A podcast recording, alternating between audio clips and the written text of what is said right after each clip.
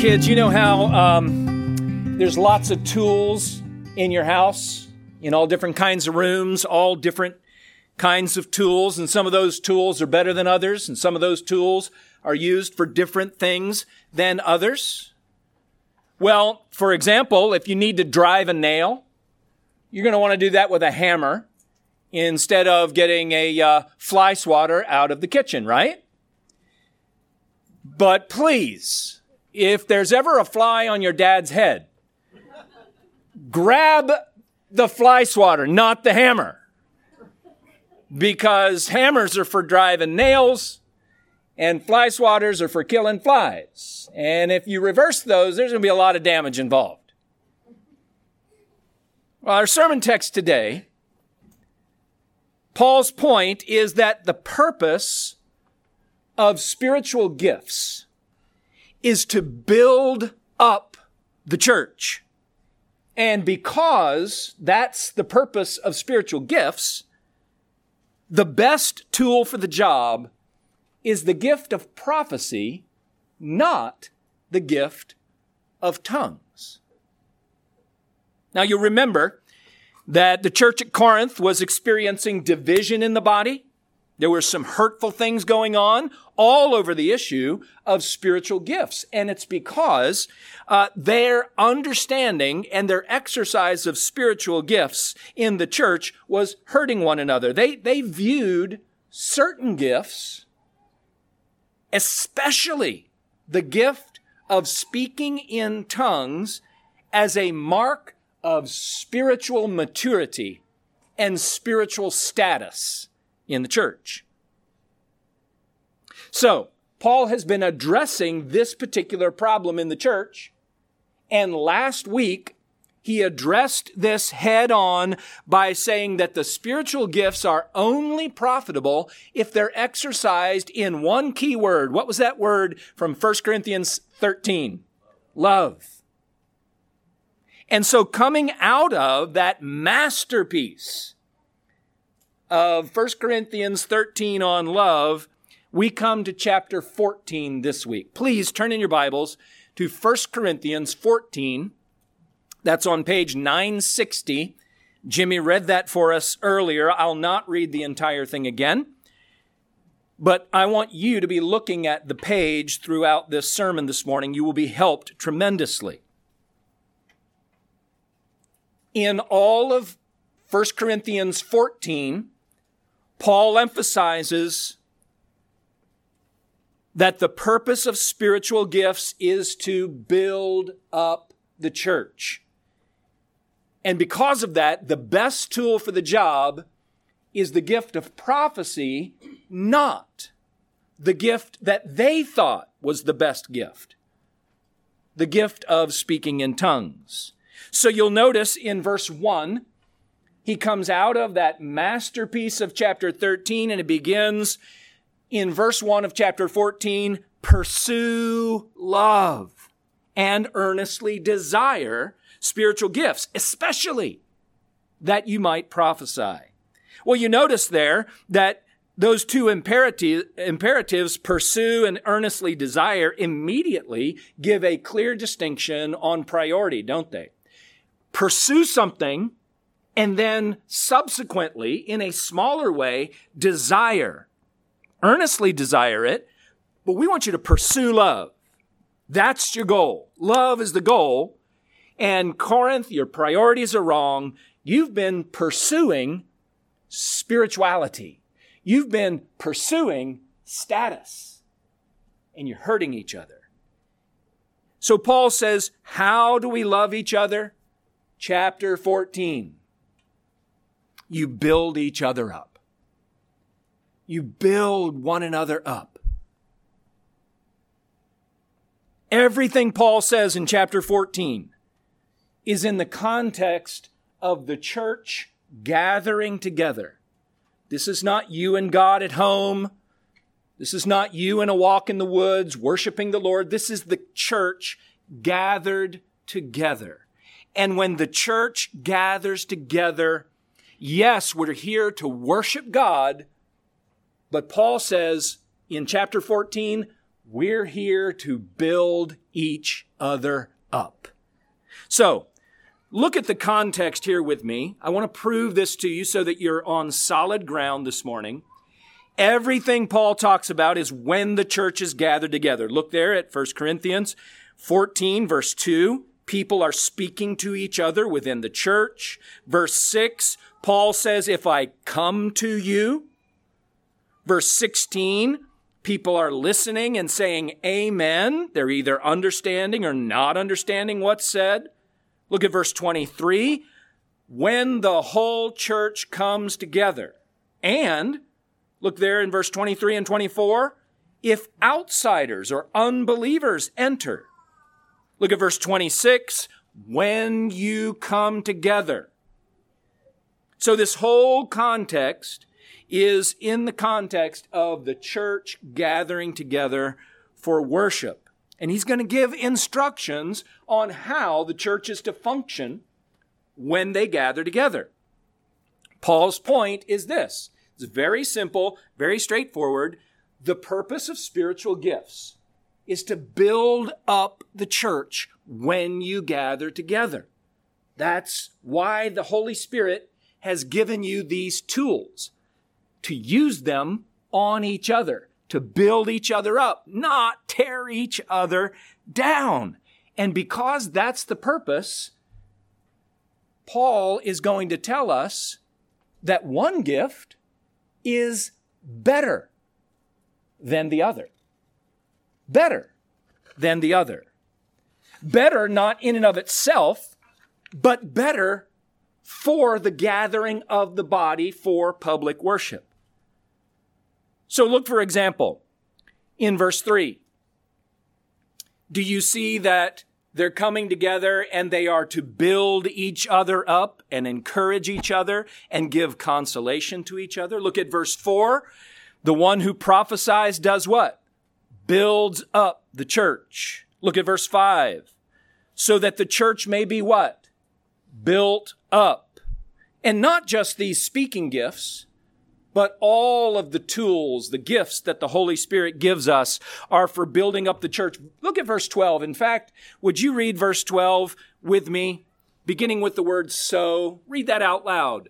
So with yourselves, since you are eager for manifestations of the Spirit, strive to excel in building up the church. What's our marching orders?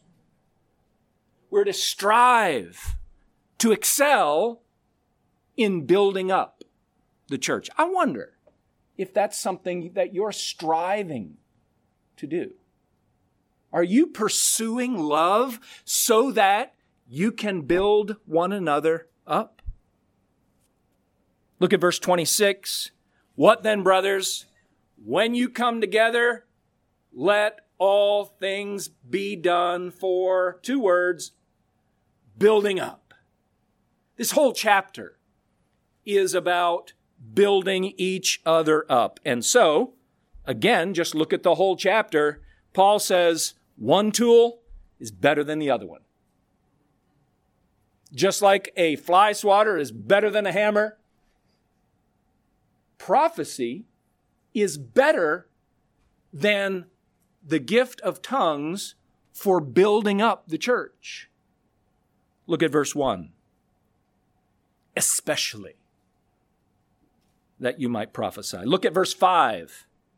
Now I want you all to speak in tongues. What are the next three words? But even more to prophesy. Verse the 5 at the end. The one who prophesies is greater than the one who speaks in tongues. Verse 19.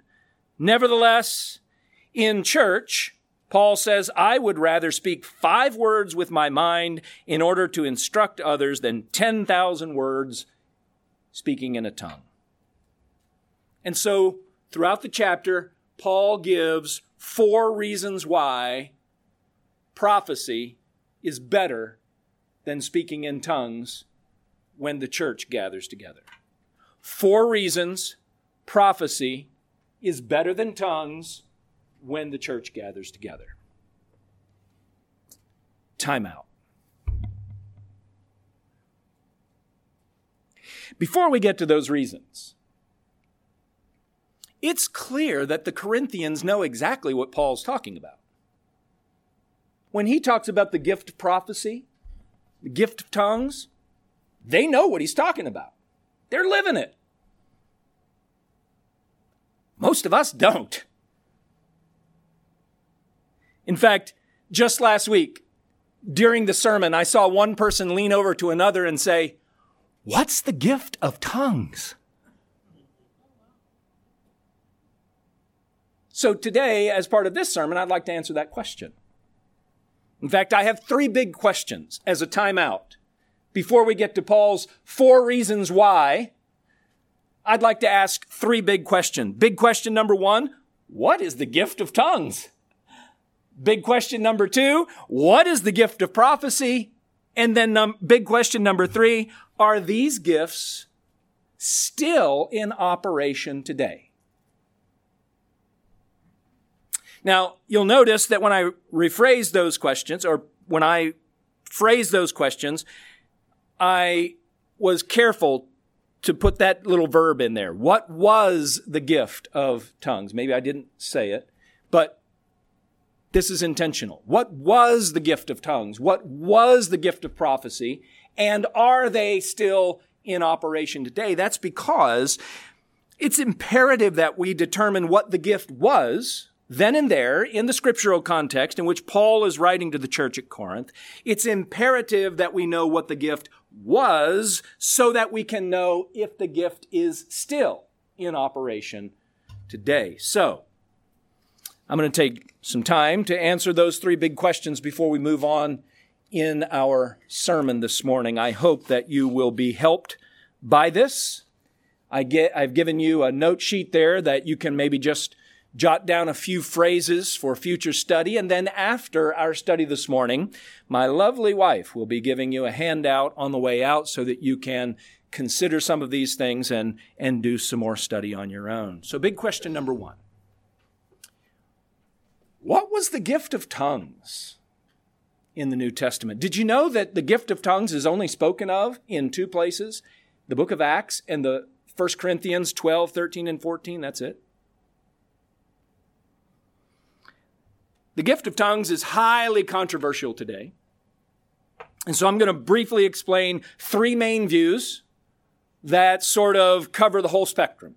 Everything from really conservative to very charismatic, and then what I will land on in the middle. So you'll understand that the first and the second view, probably not mine, I'm going to be in this middle one right here each time. So what is the gift, or what was the gift of tongues? The conservative end of the spectrum, the gift of tongues was a human language, unknown to the speaker. And that, that's based on the book of Acts. We're absolutely confident that speaking in tongues was speaking a human language that the speaker did not know and had never learned. It would be like me speaking Chinese today. But those people in the crowd in the book of Acts heard what was being said in their own language. I may have been trying to speak in English, but they were hearing in Farsi or in Kenyan.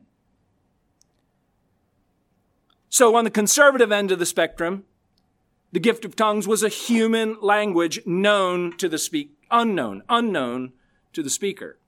Now the question is, is that the same in 1 Corinthians as it was in the book of Acts? And there's a lot of debate over that. Let's go to the other end of the spectrum. Not the conservative side, but what is typically held by our charismatic friends. Some orthodox, some completely unorthodox. But on the other charismatic end of the spectrum, gift of tongues was a heavenly language, not a human language. It was a heavenly language. Those who are unorthodox, those that we would absolutely disagree with and do not believe understand the gospel, believe that it is the universal initial evidence of the baptism of the Holy Spirit for all Christians. In other words, if you're a true Christian, then you will have spoken in tongues. We reject that outright. But other friends of ours who are Orthodox charismatics believe that it is a heavenly prayer language.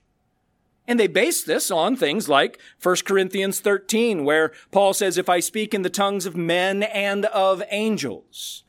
Look there at chapter 14, verse 2. For one who speaks in a tongue speaks not to men, but to God. For no one understands him, but he utters mysteries in the Spirit. Look at verse 14. Paul says about him, himself, if I pray in a tongue, my spirit prays, but my mind is unfruitful. Pretty wide variety here between the conservative camp and the charismatic camp so far. One saying it's limited to a human language, the other saying no, it's a heavenly language. I like what the, the, uh, the balance that Tom Schreiner gives. Tom is a professor at uh, Southern Baptist Theological Seminar- Seminary in, in Louisville. Schreiner says, What many charismatic churches do today and consider speaking in tongues doesn't fit with the New Testament description of the gift, but we should not assume that it is evil or demonic. I think that's a very good balance for us. So, what about this middle position that I would probably subscribe to? Even if I've studied this now for four weeks, I still have more questions than I have answers. But in answering the question, what is the gift of tongues? The gift of tongues was simply a spontaneous utterance. For sure, in the book of Acts, it was a human language that was unknown to the speaker. For sure. But after studying everything that I've studied in 1 Corinthians, there's enough evidence in 1 Corinthians that it seemed to be some sort of spiritual utterance that while it's not gibberish, was flowing from the human spirit rather than the human mind. We'll talk about that more. And just to root us a bit in more in Scripture than I've already done, would you please look at Acts chapter 2? I want to show you what we know for sure about the gift of tongues. In Acts chapter 2, the gift of tongues was a miraculous gift given by the Holy Spirit, empowering the disciples of Jesus to speak in a human language that they did not know. And that miracle gave attestation, verification to the gospel of Jesus. Look at Acts chapter 2 verse 1. On the day of Pentecost, when the Spirit was poured out on the disciples. Verse 4. They began to speak in other tongues as the Spirit gave them utterance. If you continue to read, they were empowered to, quote, tell the mighty works of God in a language that they didn't know. People, look at, just look at the list there in Acts 2. People from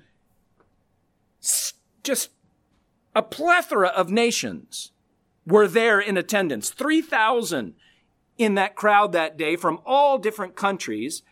And what does it say in verse 7 or verse 6? They were bewildered because each one was hearing them speak in his own language. And they were amazed and astonished, saying, Are not these all speaking Galileans? How is it that we hear each of us in his own native language? That's a miracle. At Pentecost, speaking in tongues functioned as an attestation of the gospel of Jesus and the, the arrival of the Holy Spirit. It's like the reverse of the curse of the Tower of Babel. When at Babel, because of human arrogance and defiance, God confused the language. God is now saying through the gospel of Jesus and the presence of the Holy Spirit, I am uniting all the nations in Jesus again. If you keep reading in Acts 2:14, you'll find out that it was an attestation of the arrival of the Spirit. Peter explains that what they're witnessing was the prophecy in Joel 2 being fulfilled when God was pouring out his spirit, ushering in the last days, and they would speak in tongues and see visions and see things like that. Joel 2 was being fulfilled right before their eyes. If you look at Acts 10, the gift of tongues was an attestation that, that uh, the gospel was not limited to Israel, but it was for all nations. So in Acts chapter 10, if you just flip over there to verse 44, you'll see that Peter shared the gospel with uh, Cornelius, who was not an Israelite, and his whole household, and the Spirit indwelled them, and they spoke in tongues. That speaking in tongues, yes, it came after their salvation, but it was not a verification that they had been saved. It was an attestation that the Gentiles had truly received the same spirit that the Jews had. The gospel is not just for Israel, it's for everyone. And aren't we glad about that? If you look over at Acts chapter 19, you'll see another attestation that the gift of tongues attested to the supremacy of Christ. Paul went to Ephesus.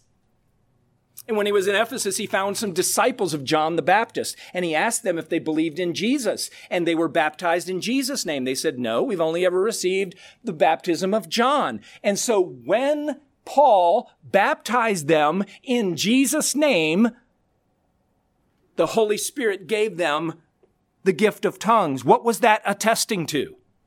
Only Jesus can baptize you with the Holy Spirit.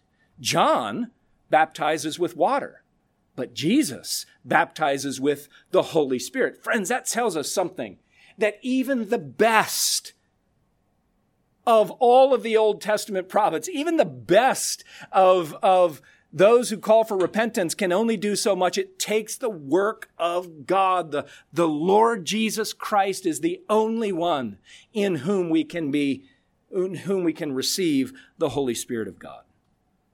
That's our only hope in life and death. It's coming to Jesus. When we get to 1 Corinthians, then we would just assume that the gift of tongues is the same, that it's a human language unknown to the speaker, but that when it is spoken, it's known by someone, and that's why the gift of interpretation was necessary. And I, I would be quite happy to hold that view, except that there is enough in 1 Corinthians that, for example, look at chapter 14, verse 13 through 19. The gift of tongues was associated with praying and singing praise and giving thanks. And Paul says specifically, he was doing this with his spirit, not his mind really, really interesting. The gift of tongues, he says there, is not understood by the individual himself or by the church unless it's accompanied by the gift of interpretation.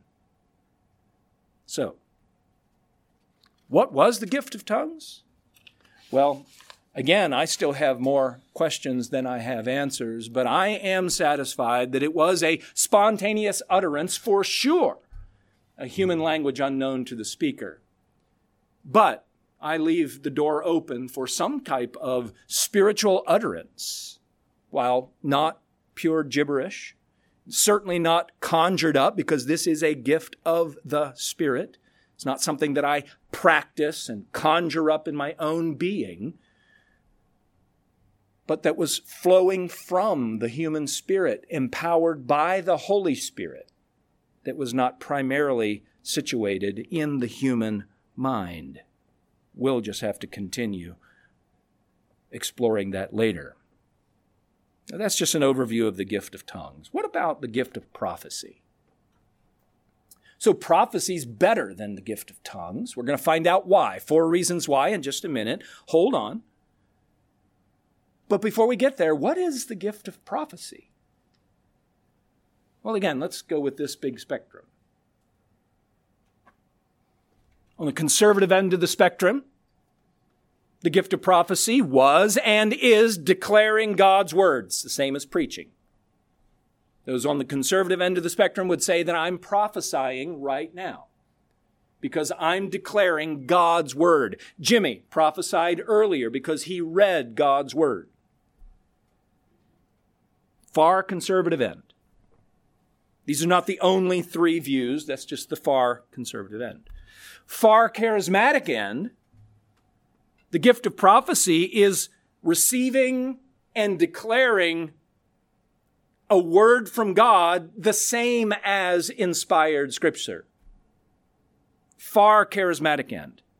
So just like Moses was inspired, just like Peter was inspired, just like Paul was inspired, those who receive a word from God are the same. Far charismatic end. We would absolutely reject that. Why? Because that undermines the authority of the inspired scripture. And the scripture is full of, of warnings about that. I actually don't take either one of those views. I would come here in the middle along with Tom Schreiner, who I found his book really helpful. I would recommend it to you. It's not the only resource, it was just a very clear and helpful one. It's his book on spiritual gifts. In the middle of the spectrum, the gift of prophecy was receiving and declaring spontaneous revelations. I know that makes some feel very uncomfortable. I had to wrestle with that for a while. But I think this morning, as we read and examine this text, you'll understand why.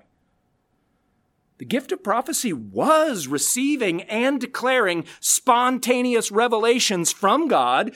Because they were from the Holy Spirit, they didn't have any error in them at all. And those revelations were to instruct and encourage and warn the people of God and to build up the church. And that's what Paul's arguing for. Prophecy's different than preaching because it was spontaneous revelation. So it wasn't like it was just recalling scripture to mind in the New Testament. And prophecy was different than scripture because it wasn't preserved by God in the canonization of his word through all of his various means. Let me just give you a few notable points on this. The book of Acts is another helpful uh, place for us to, to go for this. In the book of Acts, two times when we see the gift of tongues, we also see the gift of prophecy. What does that mean? That just like the gift of tongues, the gift of prophecy was an attestation to the Spirit and the gospel and the new covenant being fulfilled in Jesus. It accompanied the gift of tongues in Acts chapter 2. They didn't just speak in tongues, they, quote, prophesied. And then again in Acts chapter 19. They didn't just speak in tongues, they also prophesied. You can read this later, I'll give you the handout. I would love for you to look at this. Take a look at, chap- at Acts chapter 11. In the New Testament,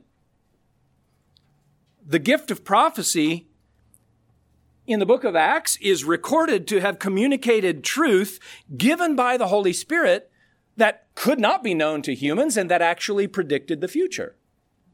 Now let's be careful.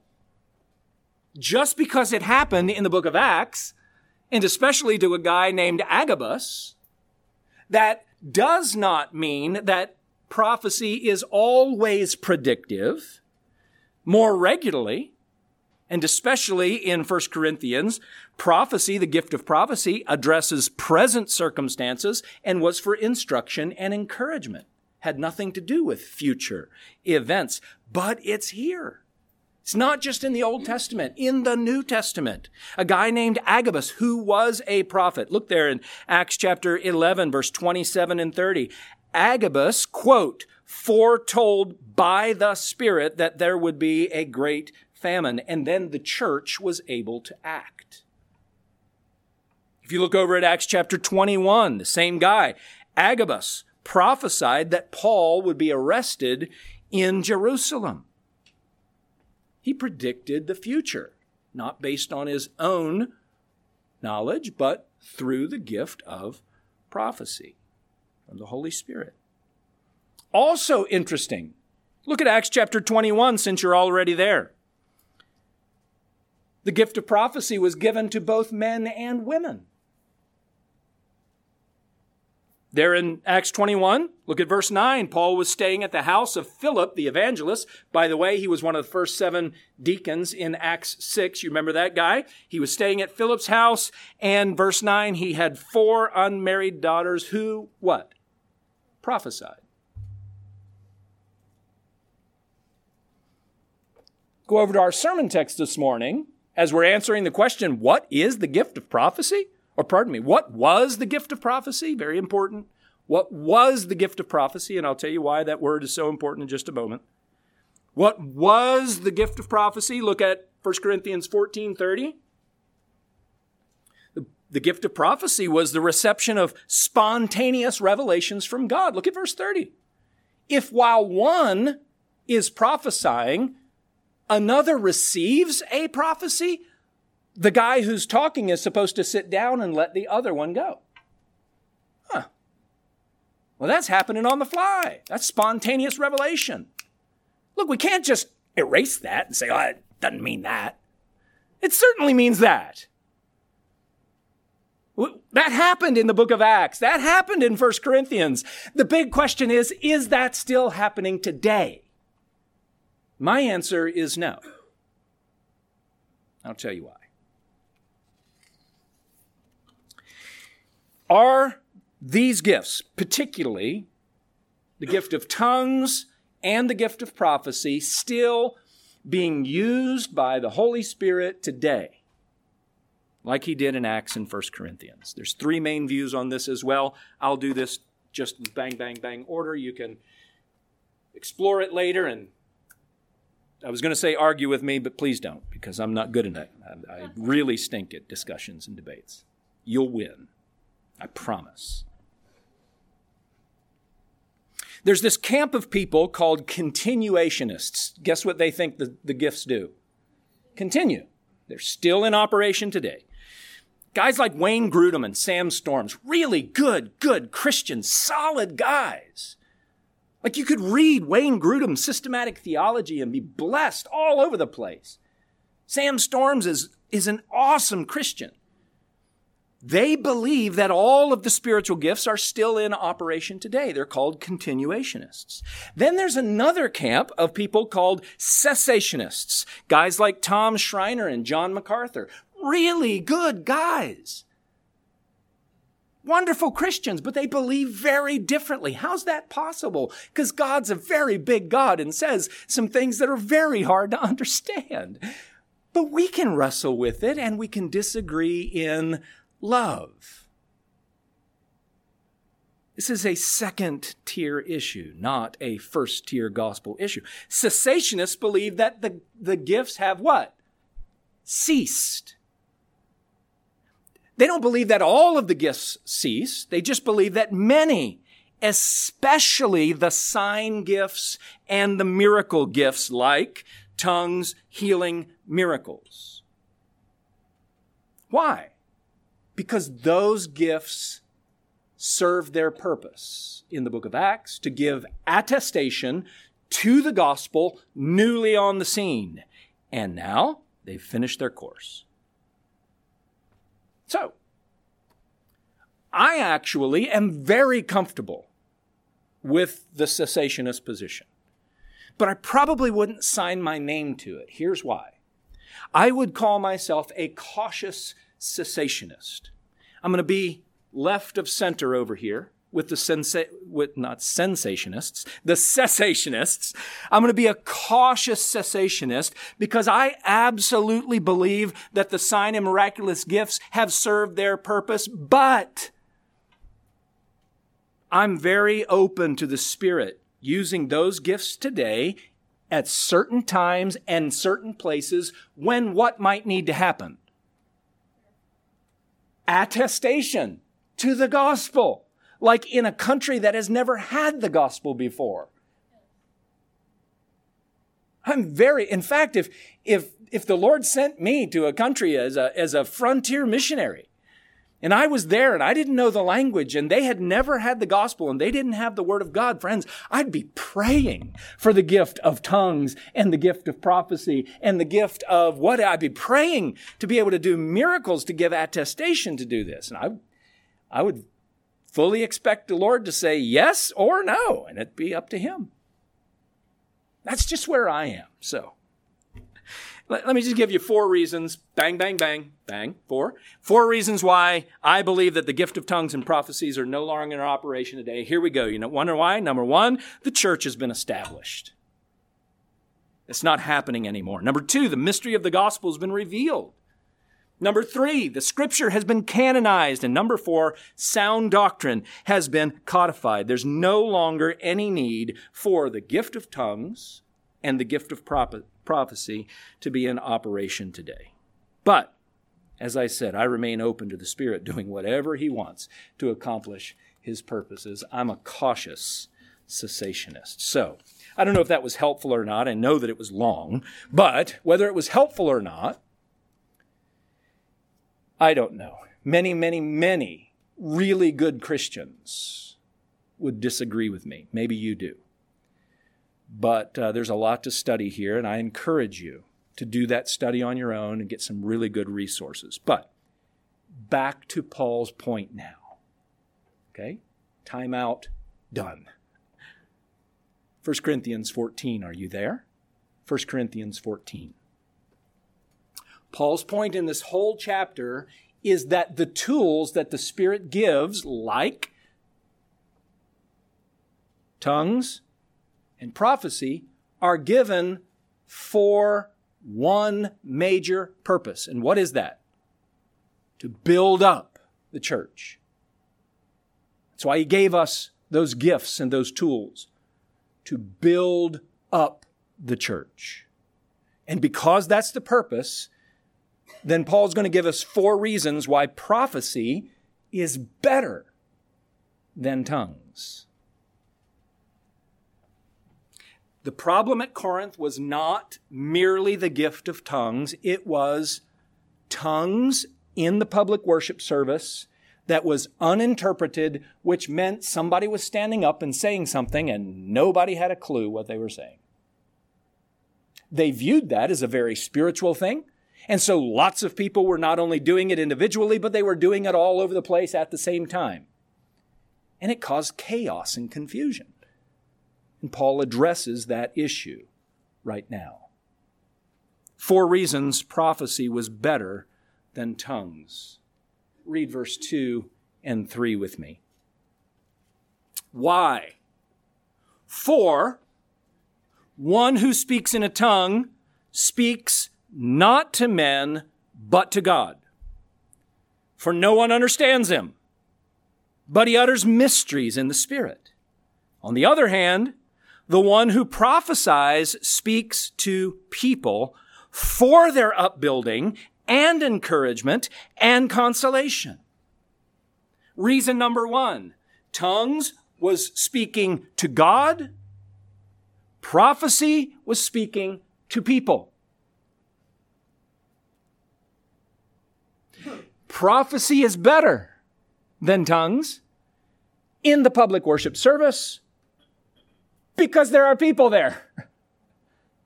And Paul says in verse 3 the one who prophesies speaks to people and they can understand him. But with tongues, you cannot understand him at all. Now, this presents two difficulties for us that we don't have enough time to explore. But difficulty number one, this one speaking in tongues speaks to God, not men. That doesn't fit with the conservative view at all. I've been wrestling with that this week. And number two, verse two, the one speaking in tongues is uttering mysteries in the Spirit. That's very strange. So if we were to drop down to verse 13 through 19 and understand and allow for the fact that tongues was associated with praying, singing praise, and giving thanks, then we can understand how the gift of tongues was speaking to God.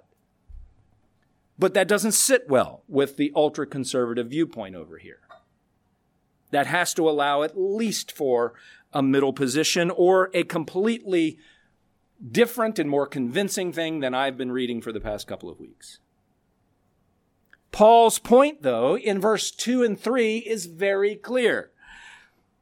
Tongues without interpretation does the church no book good because nobody understands him. Prophecy is better because the one speaking does three things. Look at those three words and tell me if you don't need that sometimes. And if that's not why you come to church sometimes. And wouldn't it be beautiful if this is what we did to each other? The end of verse three. The one speaking speaks to people for their upbuilding and encouragement and consolation. And friends, we need to be built up. We need encouragement and we need to be consoled.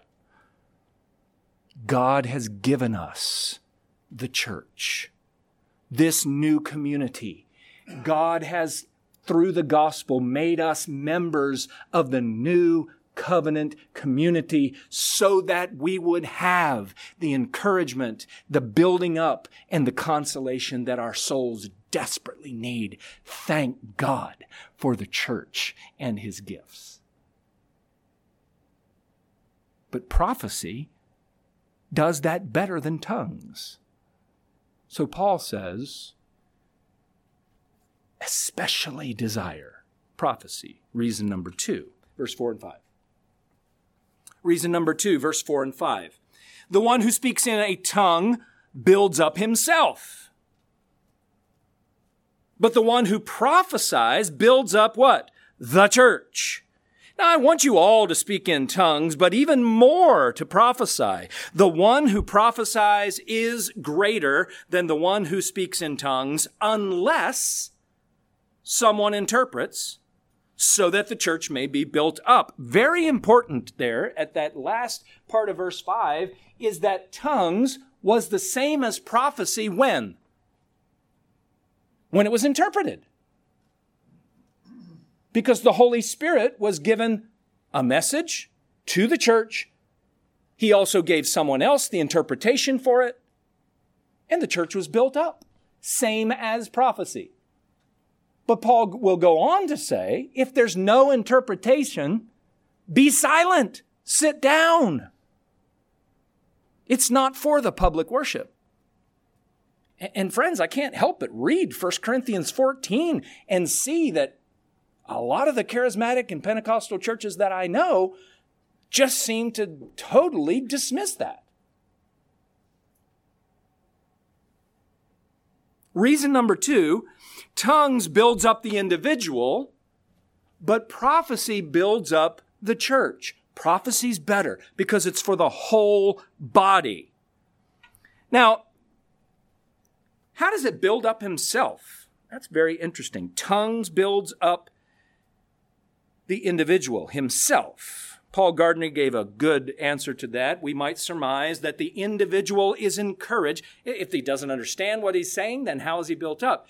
The one who genuinely had the experience of the uh, spiritual utterance, even though he doesn't understand the mysteries that he's uttering, Paul Gardner says we might surmise that the individual is encouraged by a deeper sense of the Holy Spirit work in his own or her own life. And I can imagine that to be so. And I can also understand why that would cause other people to be jealous and envious and want that gift. And maybe even try to figure out how to conjure that gift up so that they too could have that spiritual experience. But friends, the gift of tongues was given by the Spirit. It was a supernatural empowerment, not something that you practiced in your prayer closet.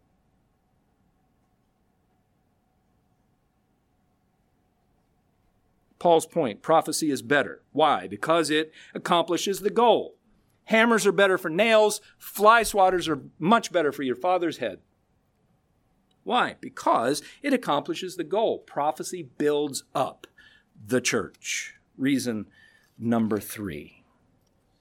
Verse 6 through 19 is a long section, but Paul makes one point here.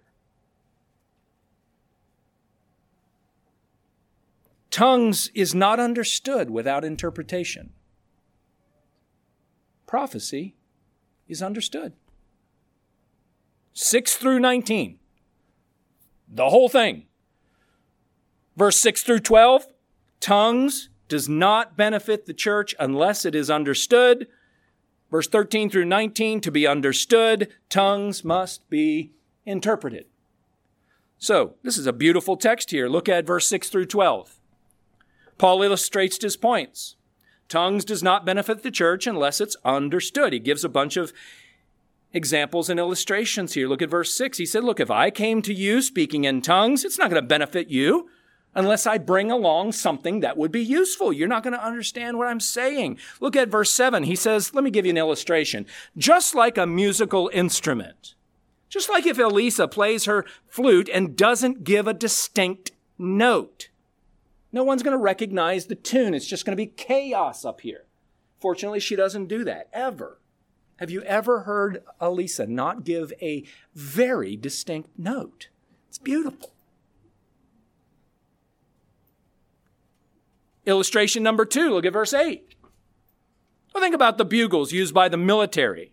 Has to give a what? Distinct sound so that the soldiers will understand that they're supposed to get ready for battle. There's specific sounds made and the soldiers know what to do. And if it's an indistinct sound, nobody understands. Same thing with tongues.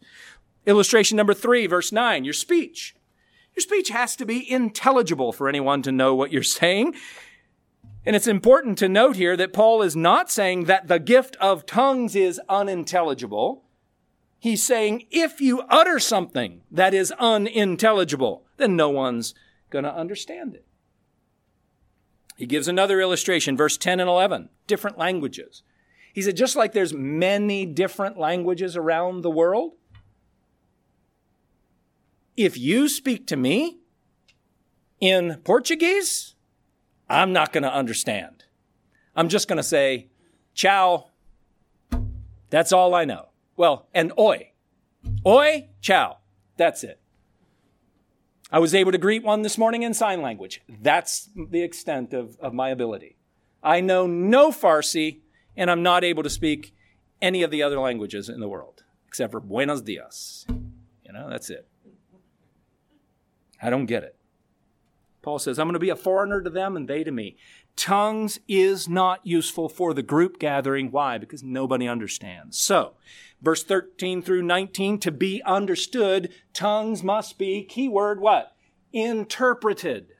So he says in verse 13, therefore, the one who speaks in a tongue should pray that he may interpret. And then Paul says, if I pray in a tongue, my spirit prays, but my mind is unfruitful.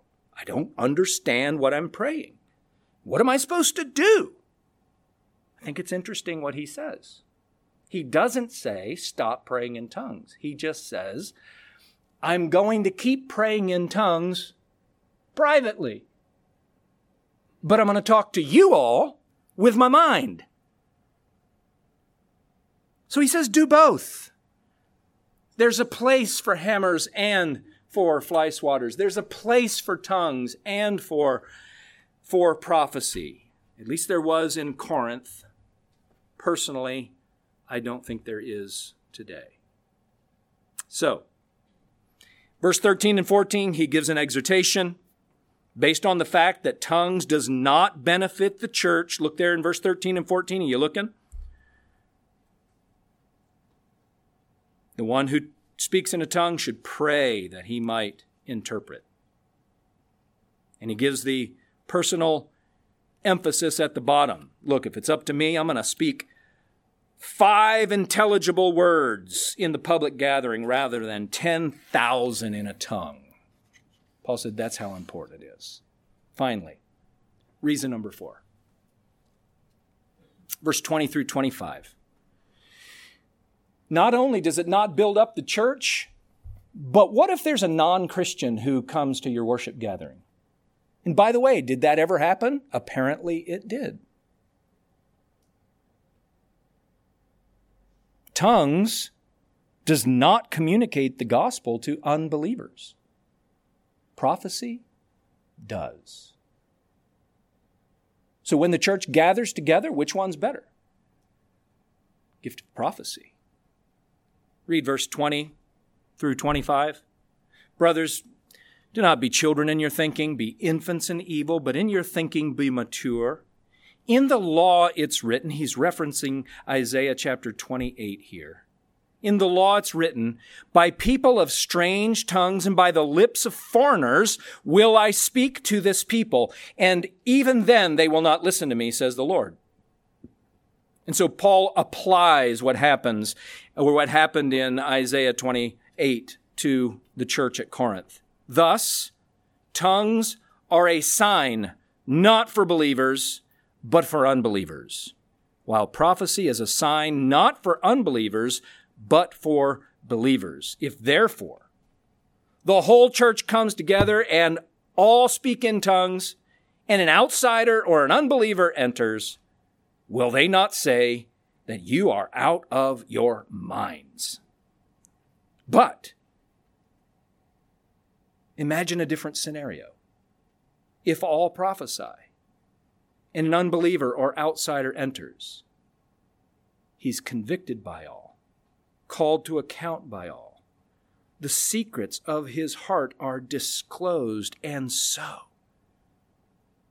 falling on his face, he'll worship God and declare that God is really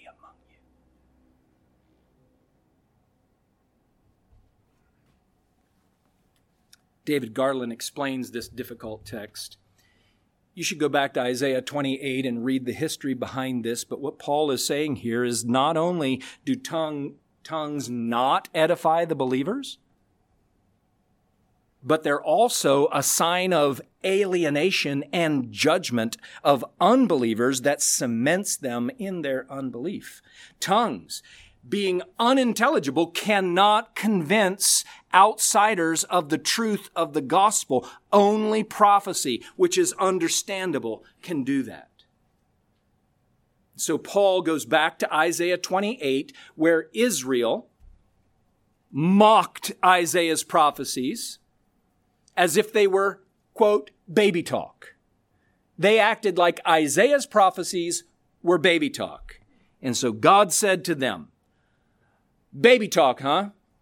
I'm going to send the Assyrians against you, and their language is going to be as incomprehensible to you as baby talk.